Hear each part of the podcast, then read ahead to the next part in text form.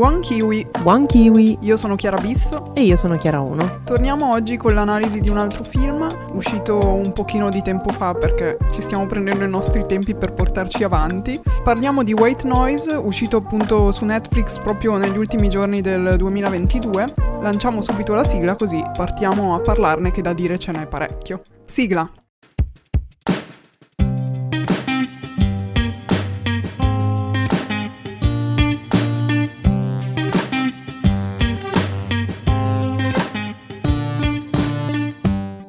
Rumore bianco o White Noise in originale è appunto un film del 2022 adattato dall'omonimo romanzo scritto da Don DeLillo.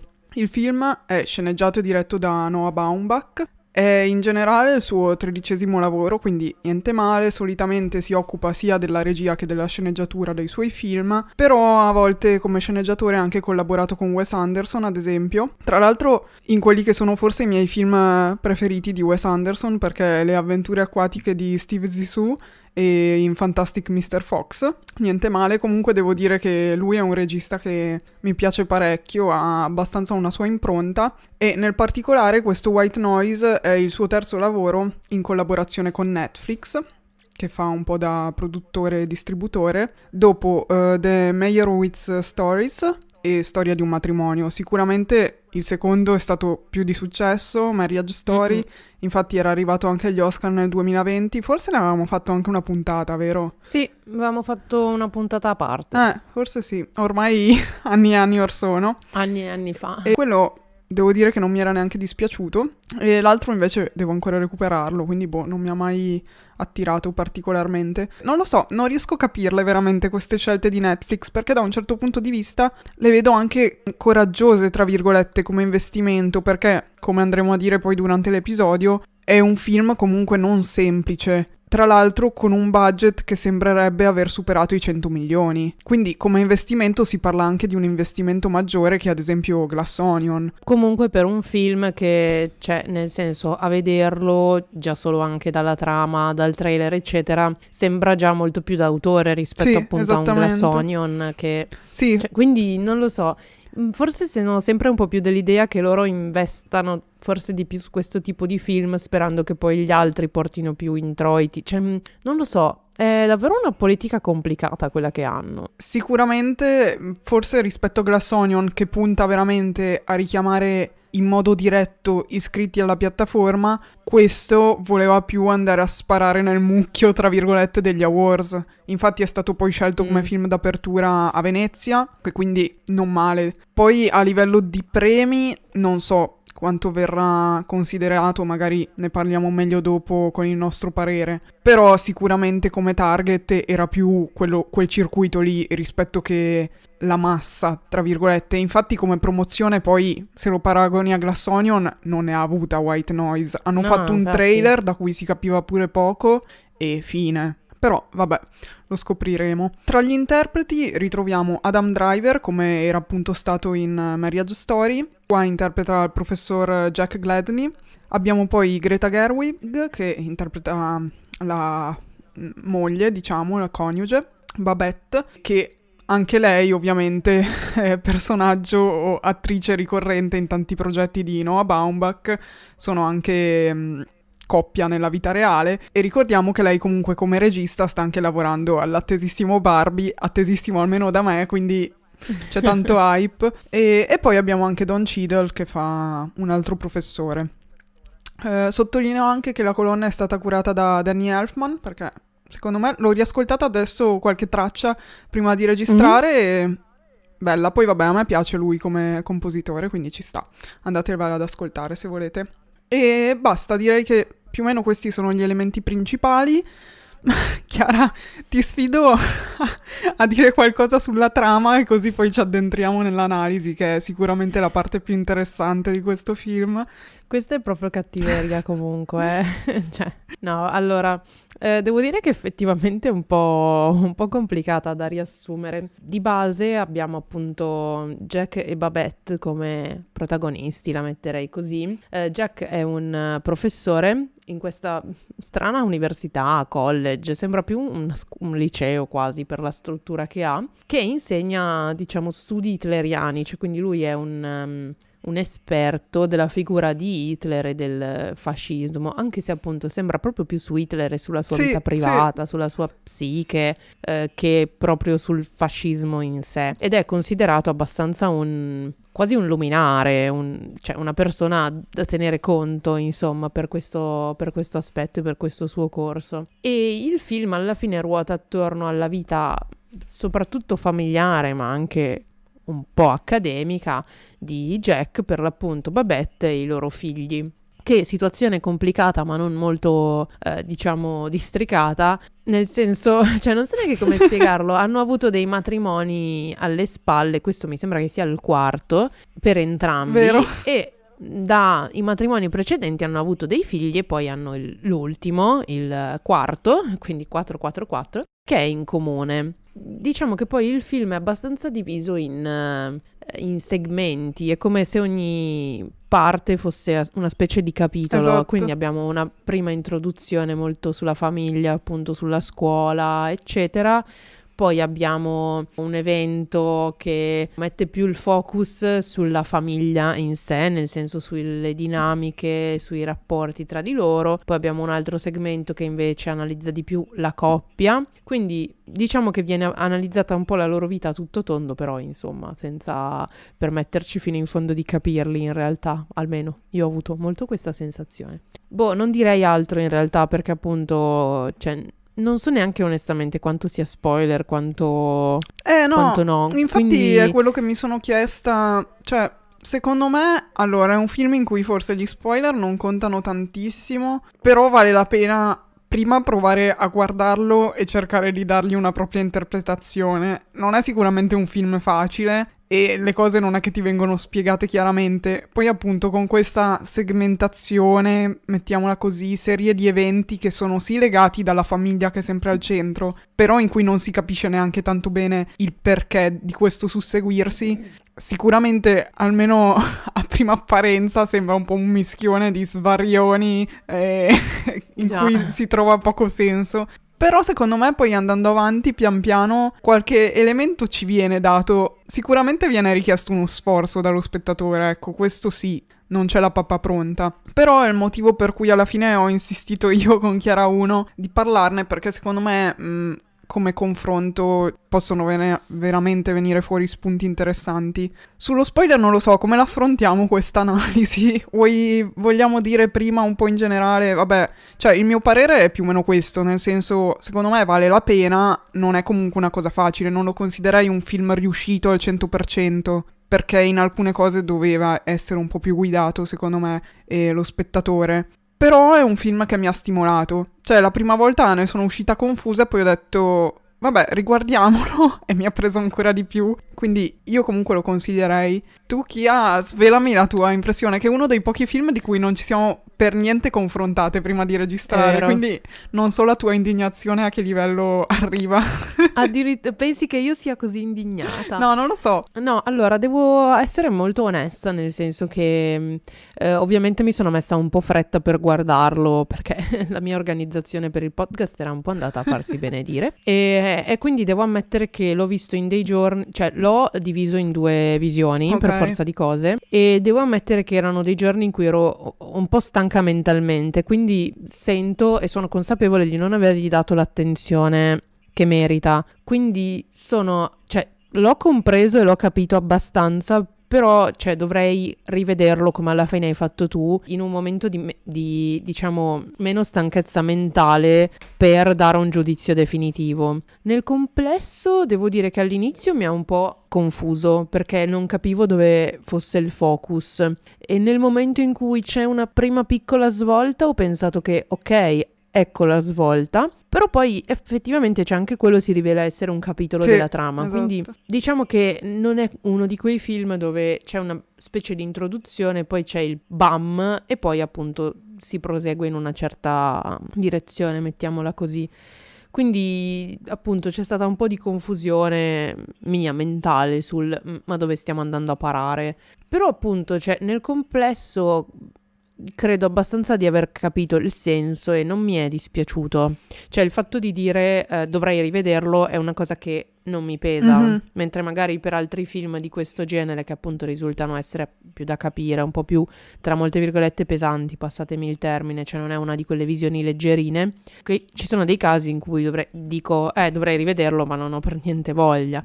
Questo tra qualche settimana, qualche mese lo rivedrai molto tranquillamente. Ma infatti sai che non riesco a spiegarmelo neanch'io perché cioè, ce ne sono tanti alla fine di film così, no? In cui, cioè, magari non strutturati in questo modo, ma comunque, comunque arrivi alla fine, capisci che ci deve essere un qualche senso, ma non riesci veramente a capire qual è poi, o almeno a primo impatto, perché io devo dire che anche con questa visione comunque... Cioè, l'ho finito ed ero confusa, poi pian piano ripensandoci mi sono venuti in mente dei temi che effettivamente potevano essere usati come chiave di lettura e quindi poi riguardandolo dopo lì inizia a prendere un po' tutto senso. Però non riesco a capire perché con alcuni mi indigno e dico semplicemente questa era una cozzaglia di cose, non lo riguarderò mai più, un fallimento del cinema. Con altri invece dico, oh non ci ho capito niente, però sono in fissa, non, non riesco eh, a capire dov'è, dov'è il confine, regista. esatto. però, infatti devo dire che anche a livello generale eh, le recensioni, i pareri su questo film sono o persone piuttosto indignate che dicono non so se giustamente o no, non si è capito niente, qual era il punto. Eh, Noah Baumbach ha un po' superato troppo la linea di non ritorno per quanto riguarda il senso del film, e altre invece che eh, comunque forse hanno scavato un po' di più o semplicemente sono riuscite a comprendere meglio o hanno trovato una loro lettura che quindi li soddisfa e, e quindi sono convinti, ecco, di questo film. Quindi adesso a noi cercare di darvi un minimo di chiave di lettura, almeno eh, quello che ci abbiamo trovato leggendo un po' anche online e appunto mettendo insieme il nostro parere, quale può essere il senso di questo film. Diciamo che sicuramente può aiutare il fatto che sia tratto da un libro di Don DeLillo. Un po' mi dispiace non averlo letto, un po' vedendo il film credo che non ce l'avrei fatta. Cioè, se fossi stata una lettrice accanita già con l'abitudine, forse sarei riuscita a seguirlo, un libro del genere.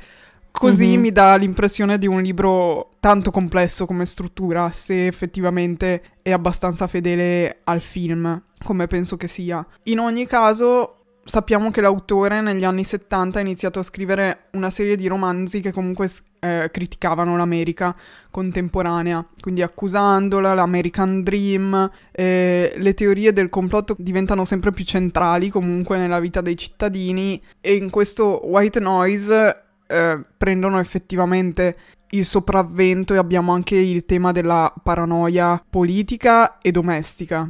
Tra i temi, infatti, secondo me, uno di quelli centrali, forse il primo su cui ci viene dato un input preciso, è la disinformazione, perché comunque durante il film ci sono un sacco di cioè non un sacco. Ogni tanto ci sono queste frasi, non mi ricordo se è la voce di Jack, del protagonista, che narra. Mi sembra di sì. Comunque sì. ci vengono date delle chiavi di lettura un po' che da un certo punto di vista possono sembrare un po', non lo so, didascaliche. Dall'altra parte però effettivamente ascoltando bene quelle e riflettendoci forse si inizia a capire un po' la direzione. E una di- delle prime mi ricordo che la famiglia è la culla della disinformazione globale, quindi come una paura si poi espanda basandosi magari su qualcosa che non è neanche vero. E sicuramente eh, le catastrofi, la disinformazione, la paura della morte, come tutte queste cose vengono gestite dall'essere umano, comunque vediamolo in quel contesto lì, quindi l'America degli anni Ottanta con il capitalismo, il marketing, c'è anche l'elemento del supermercato, ad esempio, che fa un po' da figura di tutto ciò, come viene affrontato, rapportato alla famiglia, rapportato a una coppia, quindi all'amore e come verrà gestito tutto ciò. Complesso comunque da spiegare. Molto.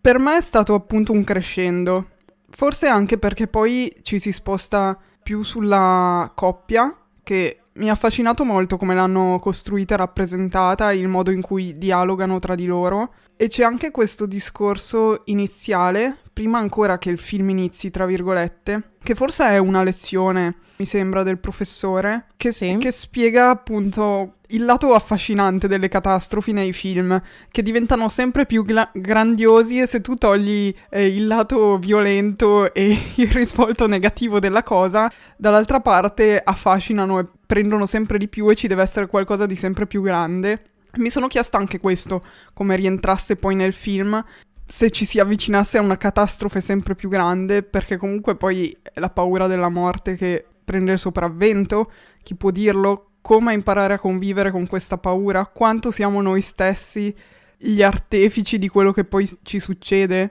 Non lo so, cioè ci sono veramente tanti spunti. Tu hai qualcosa da cui partire?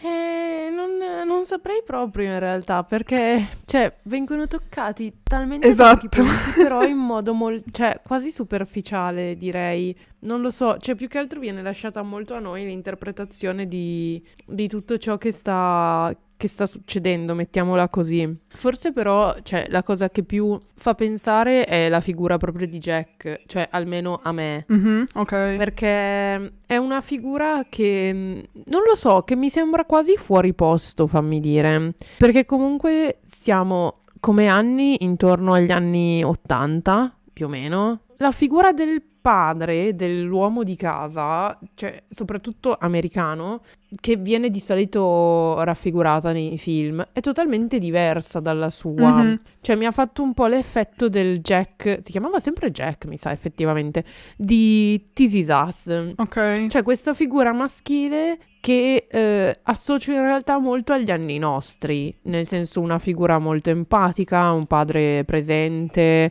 eh, che comunque, mh, cioè, è una figura abbastanza piacevole nel panorama appunto familiare. E che comunque dialoga molto con la famiglia, con i figli, con la moglie. Quindi da un lato per quello stona, dall'altro però non... cioè stona in senso positivo, eh, non è una, una Sì, critica sì, al sì. personaggio ovviamente.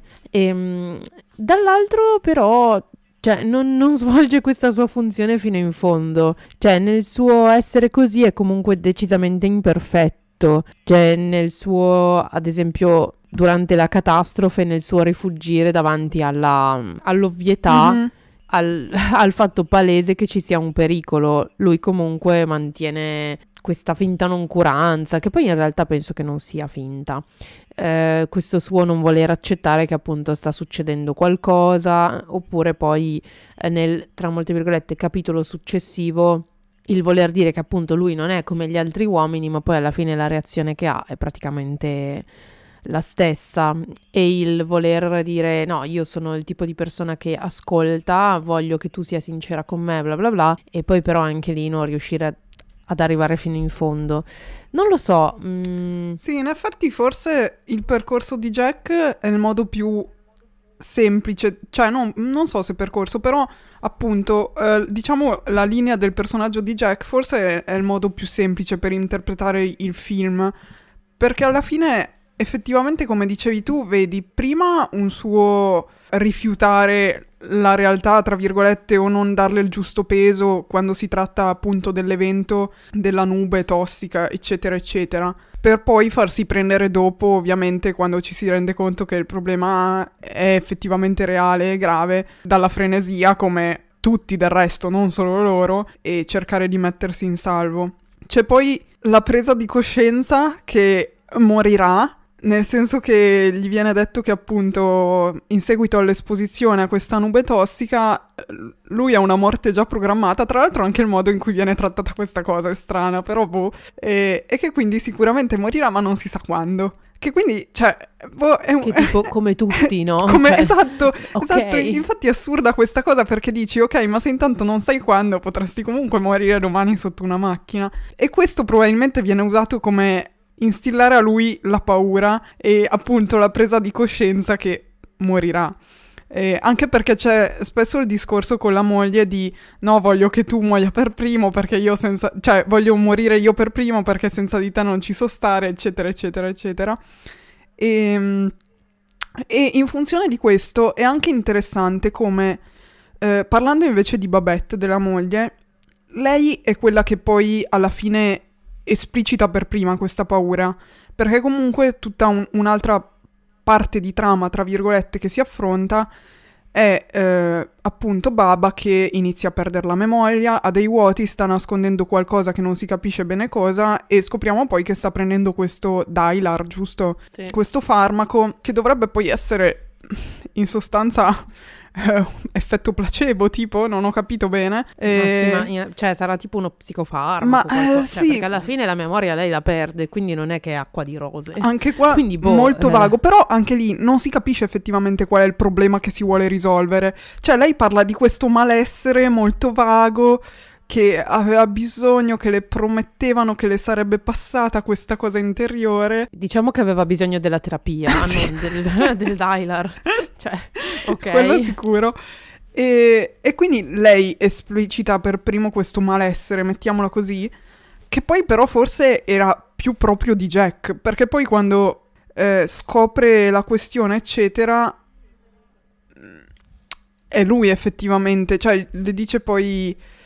Sì, però intanto, guarda, mi hanno detto così, quindi io so già che devo morire. E quindi non ha senso che tu stia così perché per me è uguale. Morirò prima io. Esatto, esatto. E poi si avvicina sempre di più alla svolta finale in cui c'è questo tizio che non lo so se non so se vedere sto tizio del Daidar come eh, la personificazione della paura della morte. Ci potrebbe, sì. Perché, è- perché poi viene anche detto, tu dici una cosa, cioè la dici a voce, e lui se la immagina come se gli stia accadendo in quel momento e quindi ha paura. Boh, una- un'altra cosa molto strana, ovviamente, che però secondo me ci può stare, perché comunque lui se la vede già in sogno. Fa questo incubo durante il film Jack, in cui c'è questo personaggio che non si capisce, e poi torna anche altre volte prima del, del contatto effettivo, diciamo, in cui si conoscono, tra virgolette. E poi arriviamo al finale, che forse sul momento è la parte che ho apprezzato di più, anche perché forse quella un po' più, non so, romanzata, mm, da un certo punto Sì. di vista romantico, con tutto il discorso della suora sul fatto che a loro non interessa effettivamente di credere, ma se non credono loro, poi chi dà speranza al mondo, ma non sarà così per sempre, quindi devi imparare ad affrontare di base questa paura e conviverci e avere comunque speranza nel futuro, tra virgolette, qualcosa in cui credere e darsi comunque un senso a prescindere da tutto. Quindi da questo punto di vista, secondo me, un filo in qualche modo e a una conclusione si arriva. È comunque complesso e ci sono mille mila elementi, già solo tipo tutta la parte mh, su Hitler, appunto, sui suoi studi, il fatto che comunque lui si sia inventato più o meno questa disciplina e poi non sa nemmeno il tedesco, quindi già solo lì ti, ti fa capire ma quanto c'è di vero in quello che sta dicendo, quanta è sua interpretazione, quanta è disinformazione o no. E quindi di punti di domanda ne rimangono parecchi, però appunto secondo me si tratta più che altro di dare una propria chiave interpretativa e capire un po' da che punto di vista guardare la questione. Io onestamente forse tutto il discorso che poi è quello su cui abbiamo più conferme, diciamo, perché anche nel libro era così, eh, di critica alla società, forse è quella che ho visto meno. Sì, effettivamente abbastanza. Cioè, perché mh, si concentra tanto su di loro come famiglia. Quindi tutte le sfumature proprio sulla società in realtà mh, decadono un pochino. Non lo so. Cioè, Cioè, appunto, anche il contesto della scuola non è molto approfondito. Durante la crisi della nube tossica, non si è ancora capito che cos'è. Alla fine anche lì il focus è abbastanza su Sì. di loro. Cioè, ok, vedi la gente che fa la demente con le macchine, nel senso, cioè, anche quello mi è piaciuto, devo dire, il richiamo all'incidente, alla catastrofe.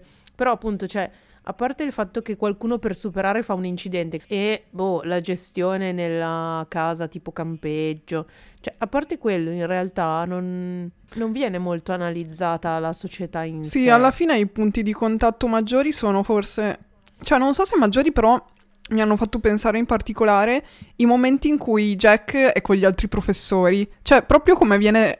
come vengono rappresentati in una scena abbastanza bianca, tutti al tavolo. Cioè, lì mi sembrava quasi una cosa tipo concilio degli dei, non so perché. Mi facevano pensare a una roba del genere, non riuscivo a interpretare bene quelle scene.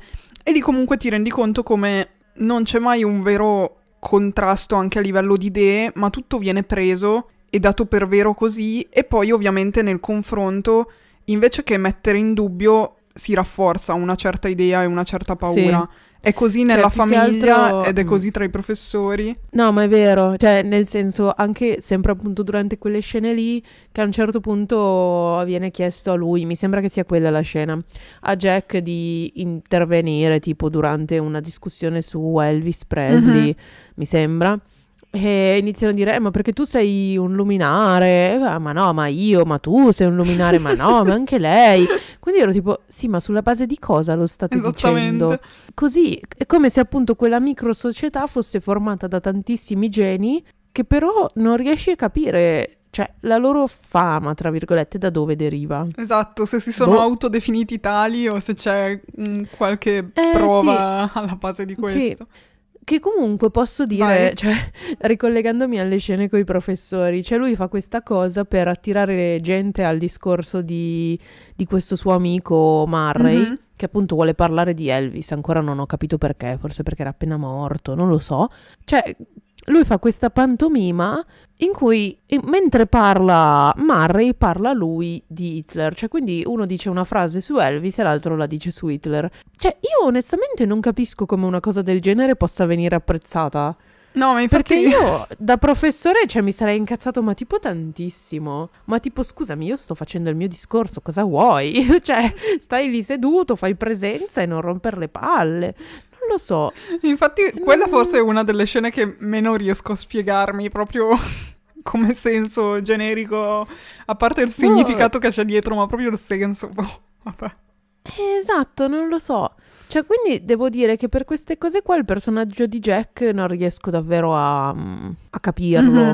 Okay. Cioè, per alcune cose appunto lo trovo attuale, appunto per uh, come lui si comporta come padre, come marito, eccetera.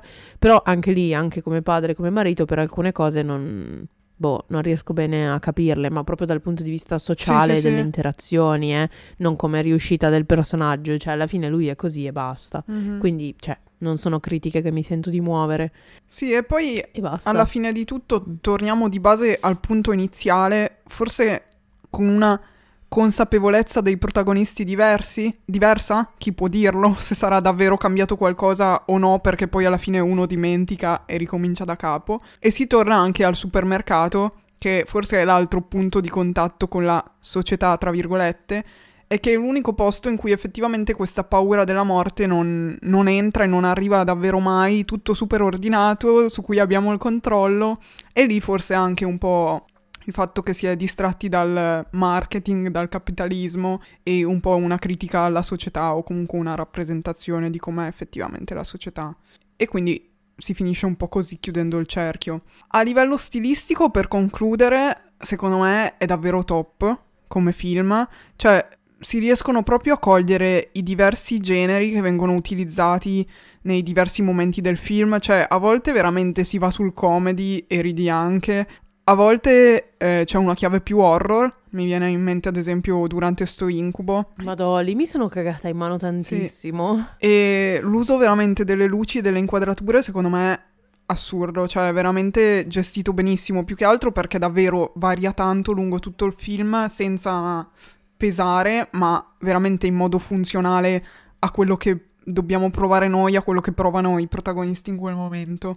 Eh, tra l'altro mi sembra che sia... N- non sono riuscita a trovare informazioni certe, ma da quello che ho capito è girato pellicola, anche vedendolo mi ha dato abbastanza questa impressione, per dare più veridicità, tra virgolette, essendo negli anni Ottanta, perché comunque rappresentano un mondo che da un certo punto di vista è super familiare. Cioè, lo vedi e dici, ok, siamo più o meno negli anni 80-90, conosco questa realtà, non è quella attuale, però la riconosco. Dall'altra parte invece è un po' come dire, irrealistico. Cioè, già solo mi viene in mente quando eh, si buttano, che forse è la cosa mh, mm, più assurda tra tutte, poi quelle che vediamo. No, anzi, in realtà ce ne sono tante perché anche solo, cioè, è un po' tutto assurdo.